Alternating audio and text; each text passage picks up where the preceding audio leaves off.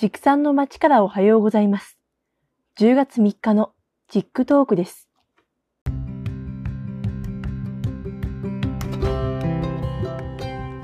この番組では、世界の農林水産業に関わるニュースを畜産を中心に紹介していきます。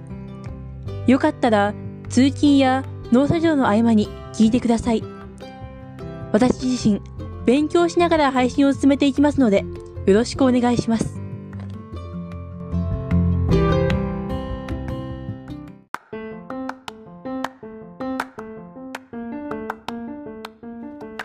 まずは食品ロスを減らす様々な加工技術についての話題です。食品ロスは先進国を中心に深刻な問題となっており、日本でも年間612万トン、国民1人当たり毎日お茶碗1杯分の食料を捨てていると言われています。食品ロスを減らす方法の一つが食料品の消費期限を伸ばすことです。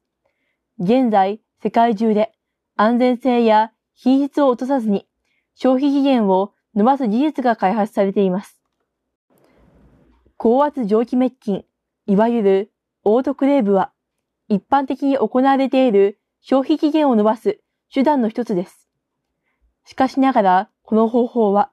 食品の品質に影響を及ぼし、さらに処理にエネルギーや水を大量に必要とします。加熱を伴わない高圧処理によっても消費期限を伸ばすことができます。6000バールもの圧力を加えるこの技術はジュースや卵などに利用されており、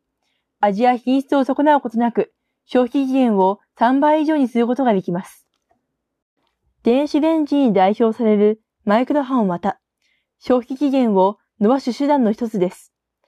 マイクロ波はオートクレーブ処理よりも加熱温度が低く、消費期限も加工処理と同程度まで伸ばせることが分かっています。異なる強度のパルスを短時間当てることで、食品の消費期限を伸ばすこともできます。パルス処理は微生物を殺すだけでなく、食品の細胞膜に小さな穴を開け、野菜の皮を剥きやすくしたり、ソーセージの乾燥時間を短縮することもできます。他にも紫外線、超音波、プラズマ活性水による洗浄など、様々な技術が開発されています。イギリスで賞味期限の表示を廃止するなど、食品ロスに対する取り組みは世界中で行われています。賞味期限を延長する技術ももちろん大事ですが、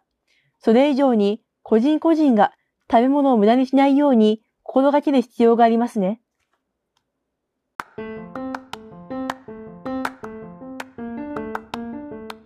続いては、ベトナムがアフリカ豚熱ワクチンの使用を再開したという話題です。9月5日の番組で接種後に死亡事故が起こったことで、ベトナムが ASF ワクチンの使用を中止したという話題を紹介しました。どうやら事故が起こった農場では、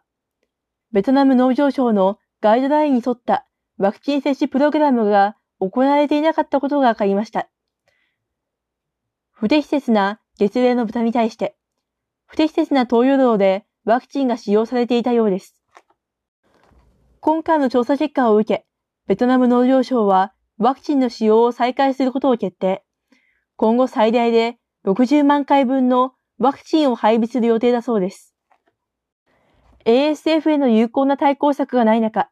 今回開発されたワクチンは強力な武器になりそうです。ベトナムが ASF のコントロールに成功するといいのですが、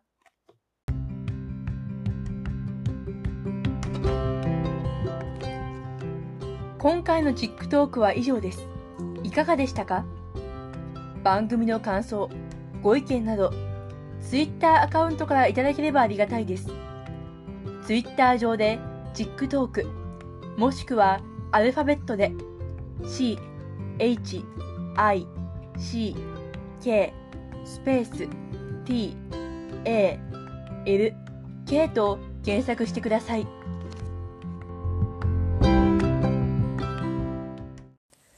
次回も世界の農林生産業に関わるニュースを紹介していきます。それでは、素敵な一日をお過ごしください。